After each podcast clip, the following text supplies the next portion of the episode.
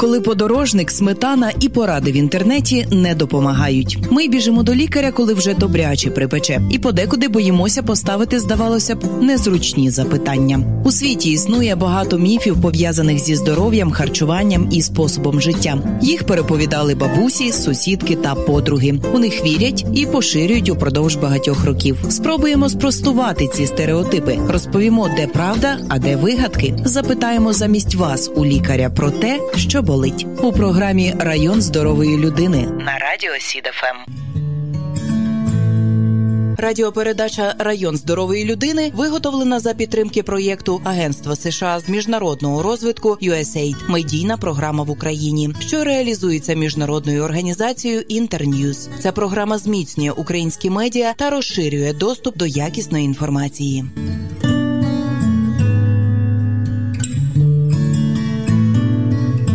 п'ятнадцята нуль одна на студійному годиннику. Вітання усім тим, хто нині на сто два і чотири.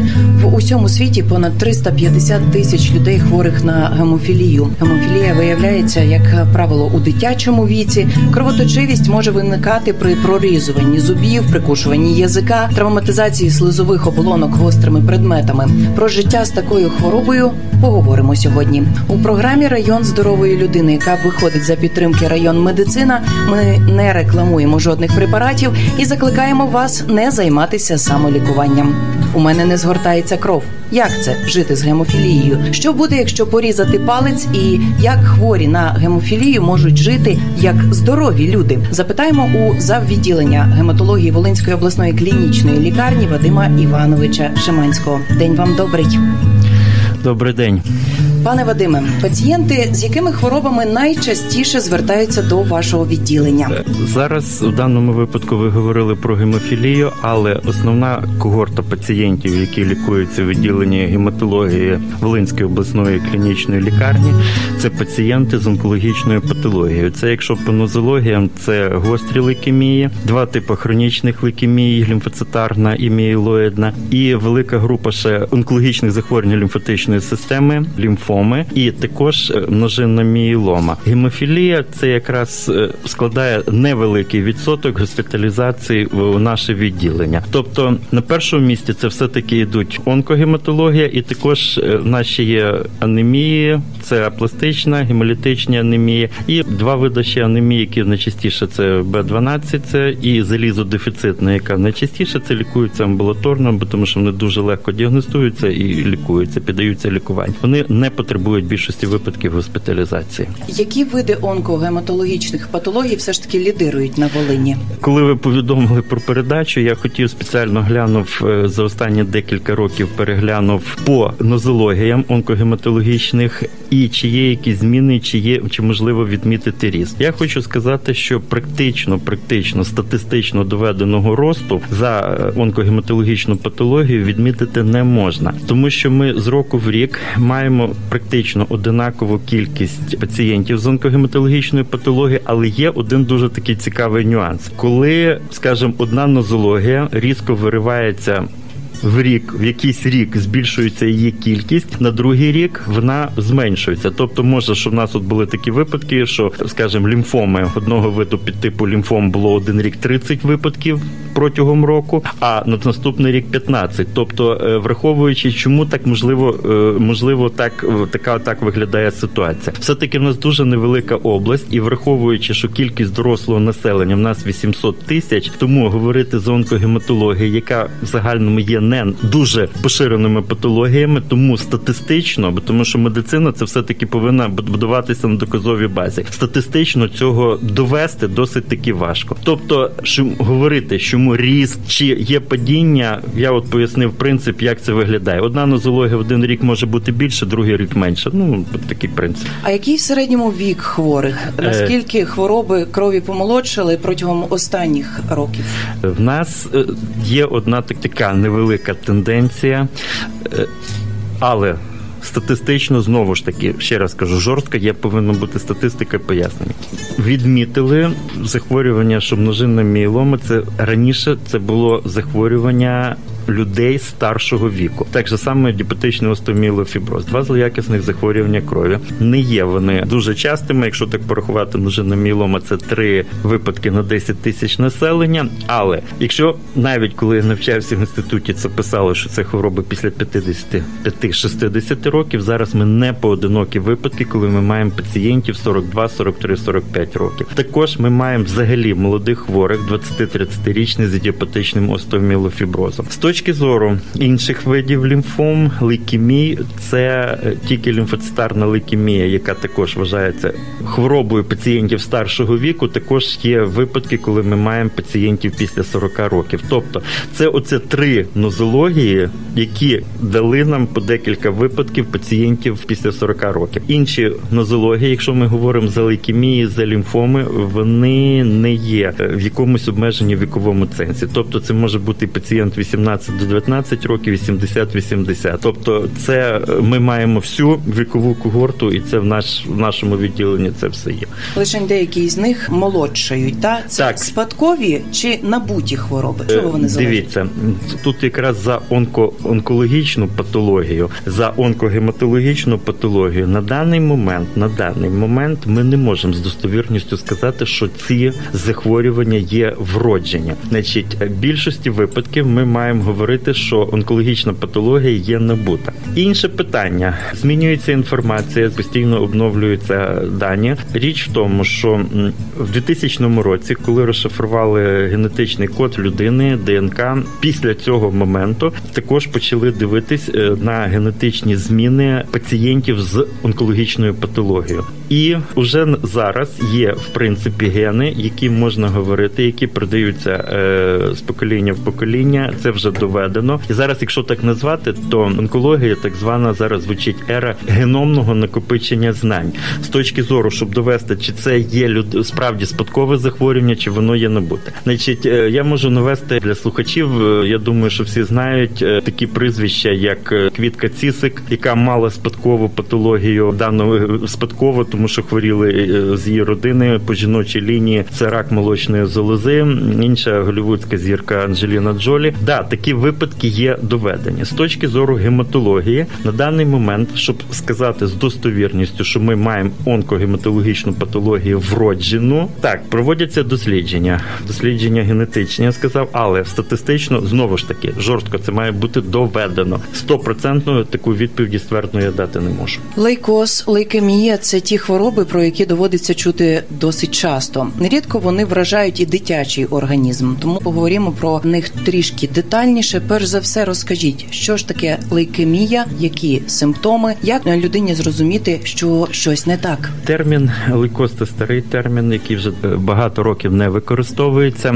Термін є лейкемія. Це захворювання крові, яке заключається в В зміні, ну тут, напевно, мені треба відступити, розказати трошки такої цікавої історії. Значить, кістковий мозок у нас дуже цікаво побудований, розказати за гемопоез, як в нас виникають клітини крові. Є такі стовбурові клітини, з якими ми народжуємося. Взагалі-то це дуже цікавий варіант, тому що одна стовбурова клітина, яка входила в цикл поділу, забезпечує організм три місяці клітинами крові. За добу у нас виробляється триста мільярдів клітин крові. І стовбурова клітина дає всі клітини, які в нас є в крові. Це лейкоцити, тромбоцити і еритроцити. Значить, чому виникає лейкемія? Лейкемія – це коли на рівні стовбурової клітини виникає мутація. Мутація – це має бути зміна генетичного апарату, і в результаті клітина, яка має ділитися і входити, створювати нормальні ростки кровотворення. Тобто оці клітини, які я назвав. Коли в нас, виходить, є мутація, і клітина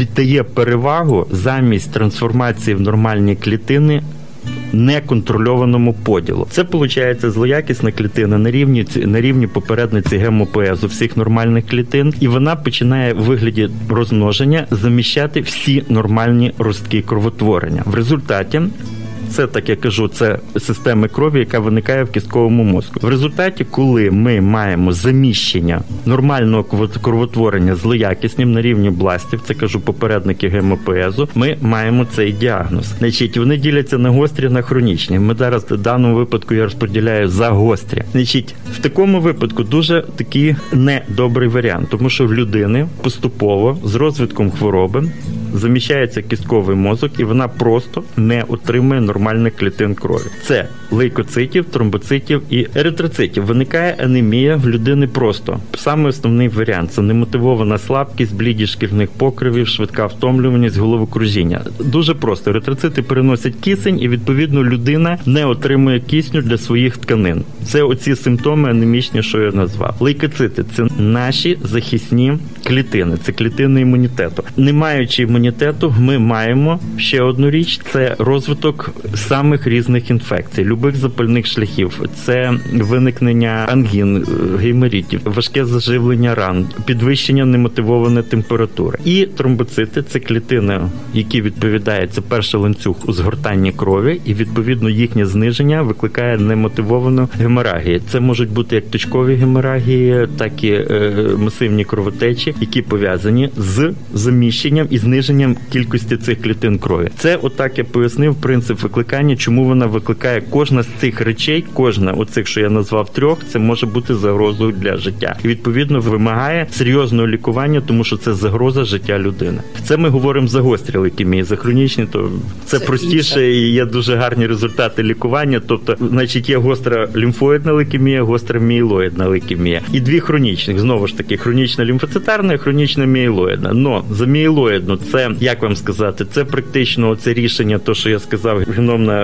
ера накопичення знань, це практично вже вирішена проблема подавляючого числа пацієнтів, вони є здоровими, просто приймаючи ліки, і е, мова йде про тривале, нормальне життя здорових людей. Поступово до цього йде хронічна лімфоцитарна лейкемія. Тобто це речі, з якими нам найлегше боротися і якими ми досягаємо успіх. Гострі лейкемії – це практично ургентна патологія, яку треба обов'язково лікувати, і це є проблема із загроза життя. Знаєте, я е, хотів би просто тоді вернутися за вернусь до хронічних мієлоїдних. Чому я люблю за це говорити? Коли я починав працювати, це був дев'яносто третій дев'яносто четвертий рік, і це тоді було у всьому світі. Ну, згадати український варіант, трансформація, дика інфляція, тисячі відсотків, відсутність ліків. Ну, це була така катастрофа. Але в той момент навіть весь світ лікував хронічну мієлоїдну лейкемію суто жорсткою хіміотерапією. В результаті тривалість життя, незалежно пацієнт жив в Україні, чи він жив за кордоном, я маю на увазі забезпечених країнах Заходу, все рівно тривалість життя складала п'ять років. Середня тривалість життя – шістдесят місяців. Ситуація змінилась практично. В дев'яносто дев'ятому, дві тисячі першому вийшов препарат. Це перший препарат,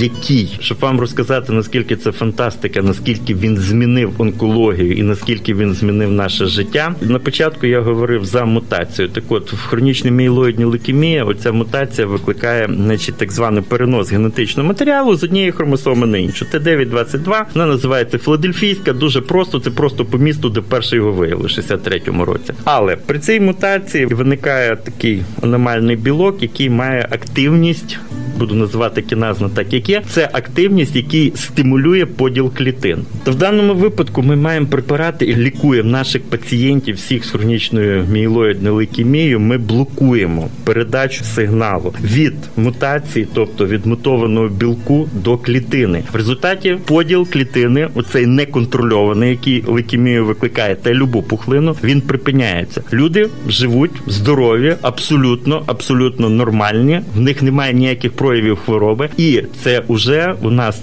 так як ця програма з дві тисячі восьмого року, у нас велика кількість пацієнтів, які це вже дванадцять років не мають проявів хвороби. І ще один варіант. Зараз уже звучить навіть питання, є вже критерії знімати їх з лікування. І по даним багатьох дослідників, які займаються так припиненням лікуванням, сорок-сорок два відсотки не рецидивують, хвороба не з'являється. Тобто звучить питання, що на лікування оцих таргентних препаратів, від слова таргентних, таргентний від слова англійського таджа – ціль, що вони діють локально, точку передачі сигналу. Мова звучить уже про виліковування онкологічних пацієнтів при тривалому приміненні цих препаратів. Тобто, знаєте, все змінюється, від того також отримуєш задоволення, тому що ти маєш, ну як, це справді суперовий результат. Люди живі і здорові. Ну, тобто це не вирок, вилікуватись да, да. можна. Тобто постійно з'являються нозології, яких ми, покращується ситуація з лікуванням, з появою нових препаратів, нових технологій. Якраз це ще тоді треба вернутися. Це два препарати, які практично змінили в онкології. Перший препарат, ще треба тоді розповісти, вертаємося до лімфом. Лімфоми – це злоякісне захворювання лімфатичної системи.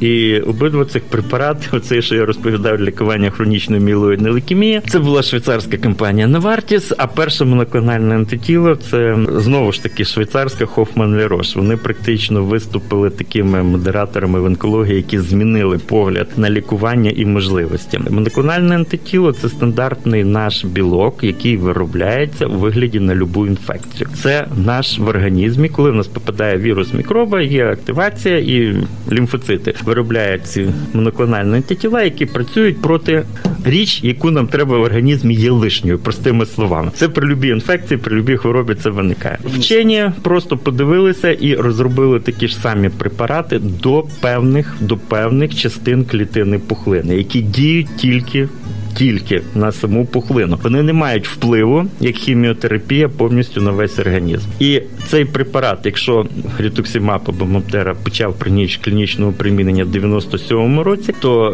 іматиніб, глівек з дві тисячі першого. І це препарати від них зараз, зараз практично всі світові лідери компанії змагаються в виробництві нових препаратів, як блокування сигнальних шляхів, так і моноклональних антитіл. І це кожен рік нам практично виникає, реєструється препарат. Так, вони, звичайно, вартісні, вони дорогі, але... Ну, на їхню розробку, погодьтеся, і на дослідження, випробування, іде, іде сила надзвичайно сила... часу і міль... мільйони, мільярди да, доларів. Так, да, да, звичайно, це надзвичайно, надзвичайно. Але в чому річ? Ці препарати з'являються, вони змінюють лікування багатьох наших нозологій. І я також вам скажу, що проходить п'ять років, коли можна вже продавати патент, їхня вартість падає. І я колись думав, яка вартість? Хто в мене хтось пролікується? А зараз, зараз ця ситуація, буквально навіть в Волинській області, це на десятки десятки то сотні пацієнтів, коли ми можемо це лікування, про яке я тільки мріяв, вони вже використовуються. Тобто ситуація, можливо, не так швидко, можливо, не так швидко. Як хотілося да.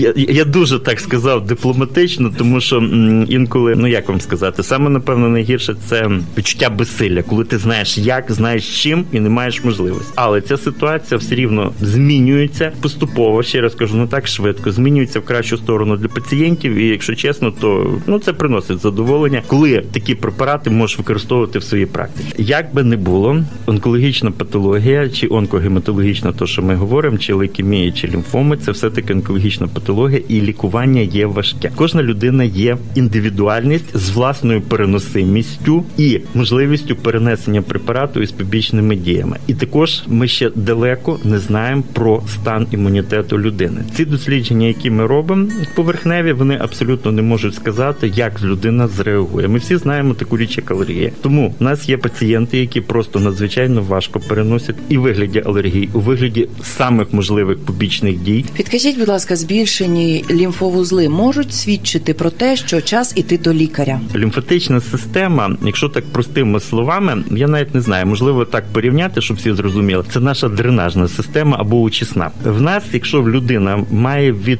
стандартна людина, стандартної ваги сімдесят сімдесят п'ять кілограм, має від тисяча двісті до дві тисячі лімфатичних вузлів. Вони знаходяться в нас зверху донизу, є ціла система лімфовідтоку. І що робиться в лімфатичних вузлах? До лімфатичної системи також належить селезінка. Це коли ми, якщо віруси, бактерії, частина бактерій, вони всі проходять через лімфатичні вузли, де знаходяться наші лейкоцити, наша захисна система. І якраз там проходить поєднання антиген-антитіла, так зване, де проходять імунні реакції і, відповідно, також виробляються моноклональні антитіла, про які ми вже говорили, тільки в організмі, які борються з можливими хворобами і інфекціями. Тому лімфатичні вузли можуть реагувати на все. мається на увазі. Вам вирвали в зуб, чи вас болить зуб, і вас утворилось нагноєння біля зуба, чи вас геморит. Збільшаться лімфатичні вузли. Так, ви лікарю повинні сказати, але ми в даному випадку не говоримо за онкологію. Чим відрізняється пораження лімфоми, те, що ціла величезна група злоякісних захворювань лімфатичної системи. В більшості випадків вони діляться на лімфоми Ходжкіна і не Ходжкінська лімфома. Ну це по автору. Ходжкін – це Томас Ходжкін, який описав захворювання в тисяча сімсот сорок сьомому році в Великобританії вперше. А інша група лімфом пораження лімфатичної системи, їх десятки є підтипів, вони відрізняються збільшенням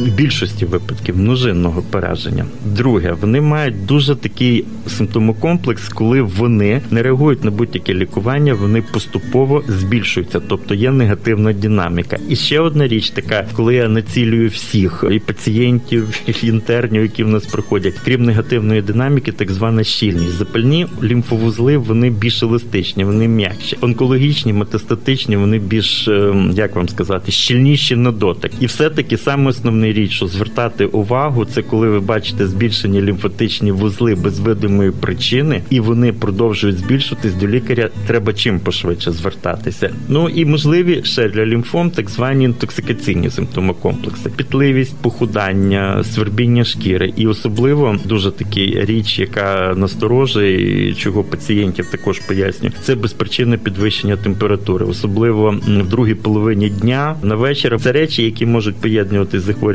крові, особливо з лімфомами, з гематологічною, онкогематологічною патологією. Це особливо. Ніяких проблем. Зараз тим, я думаю, звернення до сімейного лікаря буде направлення до гематолога. Тобто якось система досить таки непогано в цьому плані працює. Про дзвіночки, які свідчитимуть, що треба йти до лікаря, ми почули. Пане Вадиме, як ви ставитесь до народної медицини? Чи може трав'яний чай попередити чи вилікувати хвороби крові? Розказую. Значить, в принципі, жорстко з точки зору онкогематологічної патології, жорстко негативно. Чи були в нас випадки, коли люди лікувалися різними трав'яними чаями, настойками, грибами? В загальному це все закінчилось дуже сумно, в основному смертю пацієнтів. Тому, коли ми маємо онкологічну патологію, на даний момент я не маю ні одного позитивного результату виліковування. Я е, не можу сказати, чи радити ні в якому випадку. Е, ще звернусь до такої речі. Є препарати, онкологічні препарати, які розроблені на основі трав'яних. Ну, наприклад, препарати Барвінка. Ми використовуємо вінкерстін, вінбластин. Тобто, справді, це є онкологічні препарати, які використовуються у нас в онкології. Питання в іншому. Звертаюсь, то, що я говорив, доказова медицина. Проведено дослідження, трайли на багатьох тисячах пацієнтів, які довели їхню ефективність в таких-то дозах, при таких-то захворюваннях. Відповідно, я цим користуюся. Тільки таким чином. Тому досвід є, але жорстко негативний. Це було якось раніше, як той, що згадував за бідні дев'яності. Зараз якось ця ситуація трошки стає кращою, і я вже не пам'ятаю, коли хтось останній раз приходив лікуватись травами і так далі. За світовою статистикою, один хлопчик з десяти тисяч немовлят народжується з гемофілією. Чи правда, що гемофілія – спадкове захворювання, яке виявляється схильністю до спонтанної кровоточивості, неконтрольованими крововиливами у різні органи та уражає переважно чоловіків? Так, принцип дуже цікавий, не буду вживати розумних фраз, бо там щеплено з ікс-хромосомою, зі статтю. Дуже просто. Значить, гемофілія, ну так, цифра десять тисяч, вірно, ну є цифра, що до тринадцяти тисяч, один з десяти-тринадцяти тисяч немовлят народжується з гемофілією. Перше, це можуть бути пацієнти, яких ми не знаходимо ніякої статистики з попередньої з родини. Тобто це може бути справді вроджена аномалія генетична, яка заключається в тому, що пацієнт народжується з дефектом, який відповідає за синтез восьмого фактору згортання, їх є тринадцять, каскадний так званий ланцюг, дев'ятого фактору, гемофілія восьмий А, Б,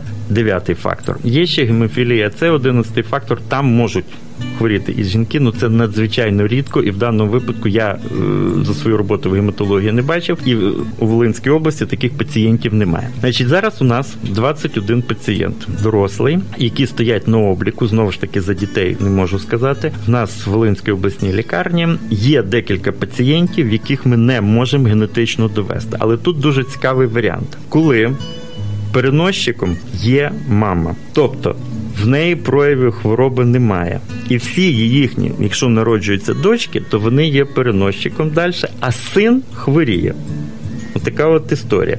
Тобто, то, що я говорив, отак виглядає. І коли, коли, наприклад, пацієнт з гемофілією одружується, то в нього передача далі, дочка здорова, хлопчик здоровий, а далі дочка вже народжується. Ну, такий от принцип. Так, справді це є генетично. Тому за спадковість я сказав. В основному це якраз отакий принцип, це спадковості, який передається пацієнтам. Ще одна річ – спонтанна кровотечивість. Гемофілія також, як всі інші типи захворювань, діляться на важкості по формі. Є важка форма, є середньої важкості, є легка форма. Це визначається по рівню фактора восьмого чи дев'ятого рівня в крові. Тому пацієнти, які мають важку форму чи середню, в більшості важка це проявляється практично з перших днів народження, важка форма ставиться, коли один відсоток восьмого чи дев'ятого фактора всього-навсього менше один відсоток або менше один відсоток від стандартної кількості пацієнта, що є в нормального пацієнта в крові. До п'ять відсотків це середньої важкості і більше п'яти відсотків це легка. Тепер інше, пацієнти з легкою формою можуть, особливо якщо кількість більше двадцять-сорок відсотків від рівня восьмого чи дев'ятого фактора, вони можуть прожити все життя і не знати, що вони хворі. І не буде в них спонтанної кровоточивості. Цієї цифри достатньо, щоб каскадний ланцюг запустився і кров згорталася. Ці всі пацієнти, бо в нас навіть був зовсім недавно випадок, коли ми знайшли пацієнта з легкою формою, практично випадково. Це десь було в п'ятнадцятому, здається, році останнього, який не знав про це, обстежили і знайшли. Тобто говорити, що це не контролюється, контрольовані крововили, знову ж таки, залежно від важкості. Але більшість пацієнтів, які мають середню важку, вони потребують постійної замісної терапії восьмим фактором. Зараз ситуація яка з замісною терапією. Хочу сказати, якщо чесно, то ми практично мали катастрофічно все, скільки я себе пам'ятаю, з гемофіліками це була дика проблема. Вони надзвичайно дорогі. Спочатку це були фактори, які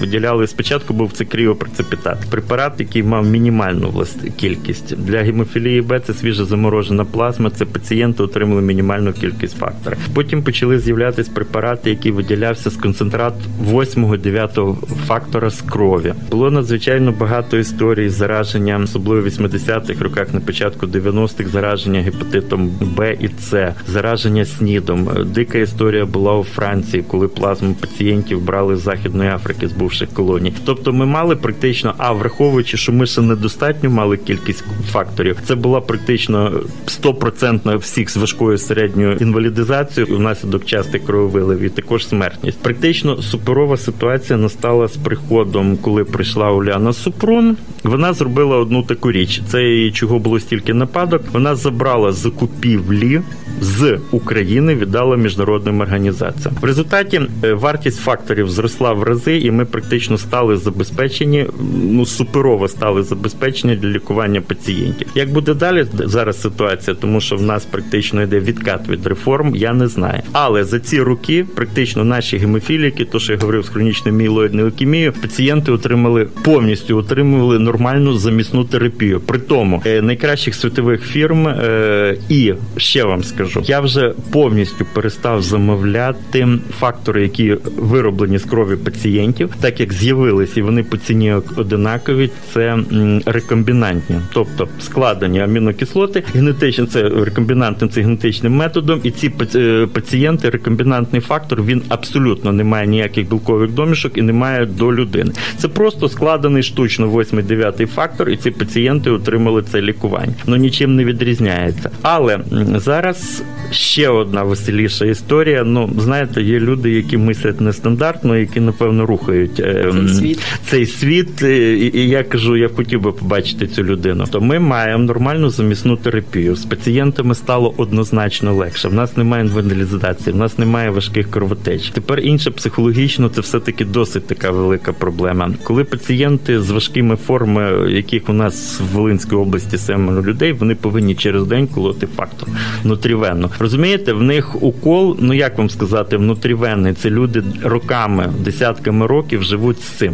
І ви знаєте, кожна внутрівенна інтравенна ін'єкція – це для них певна якась психологічна межа, що колоти. Так, звичайно, результат гарний. Вони здорові, вони живі. Навіть хлопці, один в мене пацієнт, який має важку форму гемофілії, грає в баскетбол. Інше питання, що з'явилось зараз і річ, яка практично перевернула і яка, напевно, змінить гемофілію. Дуже просто. Є каскад, має бути кровотеча, я згадував клітини крові, тромбоцити, вони активують цей каскад згортання, ну і один фактор за другим реагує і утворює тромб, який закупорює, коли ми там розрізали руку, пальця і так далі. В пацієнтів дуже так цікаво, просто вам поясню. Восьмий фактор активує дев'ятий в цьому ланцюжі. Тобто ви зрозуміли, якщо восьмий вилітає або дев'ятий гемофілію, люди, в них кров не згортається і тромб не утворюється. Ну і кровотеча. А хтось подумав, коли ми все життя мислили, якщо в людини не вистачає восьмого фактора, це поки що за гемофілію А, який є набагато більше. Якщо в нас п'ятнадцять з гемофілією А, шість з гемофілією Б. Хтось сказав, а якщо ми не будемо заміщати восьмий фактор, а прямо активуємо рецептор дев'ятого, де восьмий з'єднується з дев'ятим. Нам тоді не треба замісної терапії. Ну я кажу, ну є люди, яких кажу нестандартне мислення. В результаті, знову ж таки, Hoffmann-La Roche, швейцарська компанія, випускає фактор, який активує рецептор восьмого на дев'ятому. Колиться один раз в два тижні підшкірно, і пацієнт два тижні, дев'яносто відсотків випадків вже проведені трейли, не має кровотечі.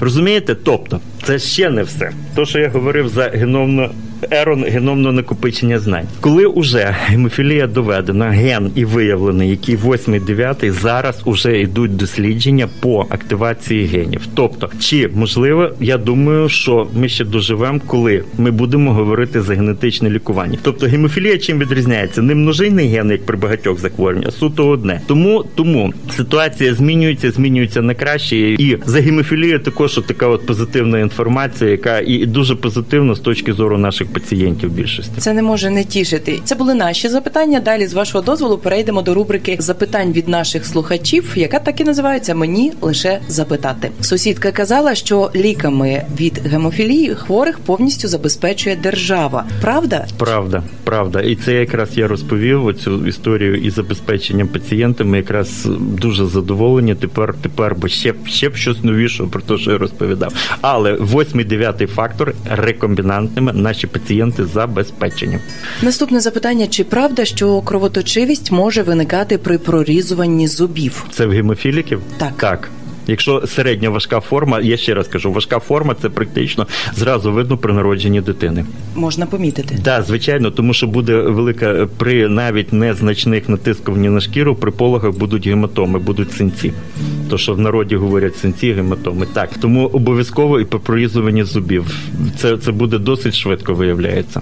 Одним із характерних проявів гемофілії є крововиливи у коліна. Чи вірно це? Крововиливи не тільки в коліна, а всі великі суглоби. Ключові, колінні, локтєві. Тобто суглоби, які найбільше несуть навантаження, яких виникають спонтанні кровотечі. Внаслідок спонтанних кровотеч, утворення гематом, розвивається просто відкладення крові. Це і білок, це і запальний процес, це і залізо, і практично всі наші пацієнти мають виражені зміни в суглобах і обмеження рухів. Вони практично з дев'яностих років всі пацієнти і за частих крововиливів, вони всі мають інвалідизовані з точки зору частих цих крововиливів гемофілічних у суглобів. Всі великі суглоби, не тільки колінні.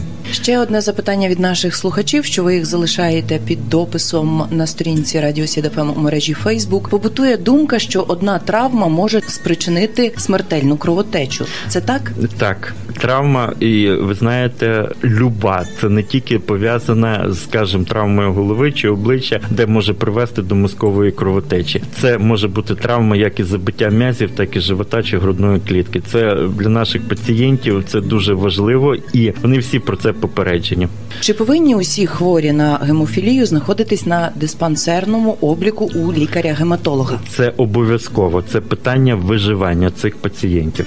Пане Вадиме, ще підкажіть, запитують люди, на які ознаки лейкемії варто звернути увагу. Гостра хронічна. В першу чергу це ознаки втоми, задишки при фізнавантаженні, похудання, безпричинної температури, поява геморагії або геморагічного синдрому, або дрібної геморагічної висипки, тобто точкових, або більш солідний гематом чи кровоточивість десен. Пітливість також і ще можливість збільшення таких органів, як селезінка і печінка, також на це варто звертати уваги. Коли вони збільшуються декілька в два разів, то пацієнт може просто помітити збільшення селезінки. Це також треба звертати увагу. Ще збільшення лімфатичних вузлів. Запитують слухачі про пересадку стовбурових клітин. Вона реальна? В Україні на даний момент працює чотири центри трансплантації стовбурових клітин і один дитячий, де проводиться алогенна трансплантація. В принципі, це надзвичайно мало, тому що це одиничні трансплантації, а Київський центр трансплантації стовбурових клітин працює досить таки на потоці. Інше питання, що забезпечення, вартість, тому що вартість десь орієнтовно була від сто п'ятдесят до двохсот п'ятдесяти тисяч гривень. В чому заключається річ? При багатьох діагнозах пересадка стовбурових клітин. Є такі препарати, які стимулюють виділення лейкоцитів. І коли їх колоти певний час, наші стовбурові клітини, про які я розповідав за гемопс, вони просто виходять в кров. Вони мають певні маркери і проводиться цитофорез, спеціальний апарат, який просто забирає ці стовбурові клітини з крові. Вони заморожуються в рідкому азоті і вони можуть зберігатися практично вічно. При цьому, при різних діагнозах, це резистентні лімфоми, лімфома Ходжкіна, множинна мієлома, хронічна лімфоцитарна лейкемія, ну це рідше, вводиться досить агресивна хіміотерапія або мегадозна, ну велика дозна, і тоді вводяться ці стовбурові клітини. Вони просто вводяться внутрівенно і вони займають своє місце в кістковому мозку. Таким чином ми маємо можливість дати дуже великий курс хіміотерапії і пацієнтів вилікувати більшу кількість, особливо які мають от агресивні прояви хвороби. Так, це робиться. Чи треба їх більше? Так, їх треба більше, тому що Польща з населенням тридцять сім мільйонів, по-моєму, вже має тринадцять чи чотирнадцять центрів. Вони мали в дві тисячі першому чи другому році вже мали десять. Розумієте, це ще, ну як вам сказати, однією фразою, не початий край роботи. За алогенну трансплантацію, тобто чужорідний кістковий мозок, ну це, це початок. Поки робить тільки для дітей і робить вихматит. Але головне, що це почалося, і ми вже кістковий мозок алогенний привозиться. Треба ще мати реєстр даних кісткового мозку, це по генотипуванню проводиться, але вже з Німеччини привозять, з інших країн, тобто це вже нарешті є зрушення. Тобто якщо є і для дітей, то ми це, я думаю, з часом можемо зробити для дорослих. І наостанок ще цієї рубрики одне запитання про лімфолейкоз. Він виліковний? Стан ремісії може бути тривалим? Хронічна лімфоїдна, це за хронічну лімфоїдну лейкемію. Зараз принцип дуже цікавий. Перше, навіть на наших, на наших лікуванні, яке ми не маємо можливості проводити по світовим стандартам і за великої вартості додаткових моноклональних антитіл, практично в сімдесят відсотків хворих ми досягаємо ремісії. Інше питання – тривалість. Тривалість, знову ж таки, від двох до чотирьох, максимум до п'яти років, далі повернення хвороби. Питання в іншому, що зараз з'явилась надзвичайно велика група препаратів для лікування хронічної лімфоїдної лейкемії, то, що я називав таргентна терапія, які, кажу, на даний момент по бідності ми не використовуємо, і за великої вартості вони також не входять в централізовані закупки Міністерства охорони здоров'я, і це просто одиничні випадки, коли люди мають можливість купувати їх, ми їх використовуємо. Тобто ситуація з хронічною лімфоїдною лейкемією також, ну, поступово стає набагато кращою.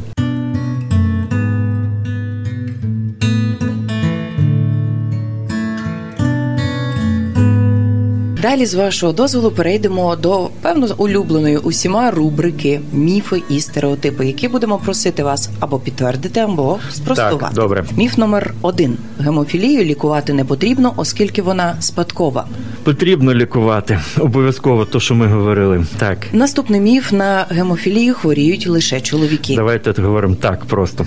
Далі. Хворий на гемофілію може стекти кров'ю від найменшої подряпини. Так, звичайно, знову ж таки, вертаємося до важкості захворювання. Якщо важка форма, так, від маленької подряпини може бути некерована кровотеча. Ще один стереотип. Людям із гемофілією необхідно все життя приймати ліки для підтримки здоров'я. Середньо важка форма, напевно, звучить просто так. Міф номер п'ять. Гемофілія виявляється, як правило, у дитячому віці. Правда? Важка середня – так. дев'яносто відсотків хворих на гемофілію стають інвалідами. Ну, ви знаєте, це вже, напевно, ні. Тому що діти набагато краще забезпечені, і більшість пацієнтів дитячих з важкими і середніми формами, вони ж після вісімнадцяти років приходять до дорослих, негарна замісна терапія, і вони приходять неінвалідизовані. Можливо, якийсь суглоб, але це не є загальна інвалідизація, що пацієнт там не можуть ходити, потребують догляду. Тобто ситуація стає краще. Ні, дев'яносто, я думаю, що нинішня ситуація ні. Наступний стереотип – гемофілія – це спосіб життя, себто варто змиритися. Так, так, це спосіб життя, і пацієнт повинен мати при собі інформацію, мати картку гемофіліка. Так, це спосіб життя, на жаль, так. Стереотип чи міф – гематоген треба їсти щодня. Взагалі не треба їсти, добре. Ну, насправді, коли заходиш з дитиною в аптеку купити гематоген, з'їсти, це така собі цукерка, солодка іриска. Мало хто задумується про склад, який... От, давайте будемо говорити. Перше питання. В загальному добова потреба заліза дорослої людини складає два-два з половиною міліграма на добу. Найкраще це засвоюється простого стандартного м'яса, найкраще це телятина. Тепер наступний варіант. І якраз з м'яса засвоюється найкраще. Значить, тому більшості дітей взагалі з цим проблем немає. Одиничні випадки, коли в дітей є анемія, залізодефіцитна. Це можливо з хронічними захворюваннями, можливо з крововтратами. В більшості дітей з нормальним харчуванням анемії немає. Залізодефіцитна анемія – це в першу чергу проблема. Це навіть не проблема, це стан захворювання, яке доброякісне, яке добре піддається лікуванню. Це жінок, які дорослішують і яких з'являються місячні. І там, як правило, це фізіологічний стан, коли місячні більш рясні і, відповідно, йдуть більш такі серйозні крововтрати. Тобто я назвав це найбільш, найбільш такий от варіант, поширений, і, і який викликає анемію. Гематоген в такій ситуації засвоєння, незначна кількість заліза, він ефекту абсолютно не дасть. Тобто профілактично, то я кажу, нормально харчуватися, а якщо вже у вас є анемія, то це треба приймати препарати з заліза певним час, досить таки тривалий, декілька місяців, щоб відновити запас заліза і, відповідно, не мати м, симптомів анемії. Тому за гематоген, ну, якщо ви хочете з'їсти щось солодкого, то з'їжте, можете з'їсти гематоген, можете з'їсти шоколадку, тільки не говоріть за анемію. Краще з'їсти чорного шоколаду, ми О, да, менше да, буде да, так. більше користі. І наостанок ще один маємо міф, який просимо або зруйнувати, або підтвердити. Хіміотерапія – це єдиний спосіб подолати рак. Дивіться, значить, давайте так говорити. Тут словом так чи ні не вдасться відповісти, бо в даному випадку рак ми повинні говорити за зовсім інші захворювання. Це, якщо за онкогематологію, давайте так скажемо, не рак, а онкологічну патологію. Тому що рак – це або сполучна тканина, або епітеліальна, ми гематологію маємо своє. Тобто, це коли ми говоримо за онкологію. Я вже говорив, що це також, крім хіміотерапії, ми вже недавно говорили, це поява абсолютних нових методів, які я говорив, так звана таргентна терапія, яка діє тільки. Це препарати, зараз ми ще одну річ поговоримо, це препарати, які діють тільки на саму пухлину. Це не хіміотерапія, це біологічні препарати, моноклональні антитіла. Другі препарати таргентні, які блокують передачу сигналу, так звані блокатори сигнальних шляхів. Ну це просто фантастика, це коли від мутації передається блокада сигналу, і клітина просто тоді не ділиться і не, не, не має неконтрольованого росту. І третя група препаратів, яка також зараз є, яке лікування для онкологічних, це препарати, які змінюють, навіть як би сказати, щоб для всіх зрозуміти, змінюють вплив імунної системи на пухлину. В більшості випадків пухлина є, вона є по своєму розвитку, вона більш відповідає і ближче, ну, можливо, так, ембріональній тканині, тобто тканині, коли ми є в утробі матері. Я, можливо, ну, майже так. І, відповідно, в багатьох випадках нас імунітет захищає, коли ми розвиваємось як плід. Щось подібне, ну, це не зовсім, ну, майже подібне, коли ця ж сама ситуація є з пухлиною. І, відповідно, є п'ять видів захисту імунної системи, яка блокує різними способами, щоб власна імунна система не знищила пухлину. Так от, є вже треті препарати, група препаратів, яка змінює вплив системи і дає можливість нормальній нашій імунній системі починати працювати і знищувати пухлину. Тому зараз звучить такий дуже цікавий варіант, що треба декілька. Як виступав один відомий онколог, він сказав таку фразу: я сподіваюся, я доживу, коли ми будемо лікувати пухлину, це ми говоримо в загальному, будемо такий, це буде хіміопрепарат, це буде молекулярне антитіло, це буде блокатор сигнальних шляхів і це буде річ, яка буде або блокувати, активувати імунітет. І для кожної пухлини це буде отака річ. Тобто хіміотерапія в нашому арсеналі, вона вже не єдина. Це, як вам сказати, це вже, давайте будемо називати, хіміотерапія, це творіння ХХ століття. Вона зараз дійшла практично до своєї стелі. Далі ми рухаємося в генетичному, біологічному плані лікування пухлин. Ми будемо сподіватися, що це буде набагато ефективніше і що ви будете зустрічати на вулиці ваших вже пацієнтів здорових, які будуть усміхатися і дякувати вам. Звичайно, це вже є і це приміняється, і ми це бачимо від цього ефект. І я думаю, ну, все швидко рухається. А ми ж дякуємо і вам. Сьогодні на гостині радіо ес ай ді еф ем був заввідділення гематології Волинської обласної клінічної лікарні Вадим Іванович Шиманський. Дякуємо, що завітали. Прошу. І приходіть до нас ще. Усім, хто нині на сто два і чотири, залишайтеся і будьте здорові. Радіопередача «Район здорової людини» виготовлена за підтримки проєкту Агентства США з міжнародного розвитку ю ес ей ай ді, медійна програма в Україні, що реалізується міжнародною організацією Internews. Ця програма зміцнює українські медіа та розширює доступ до якісної інформації.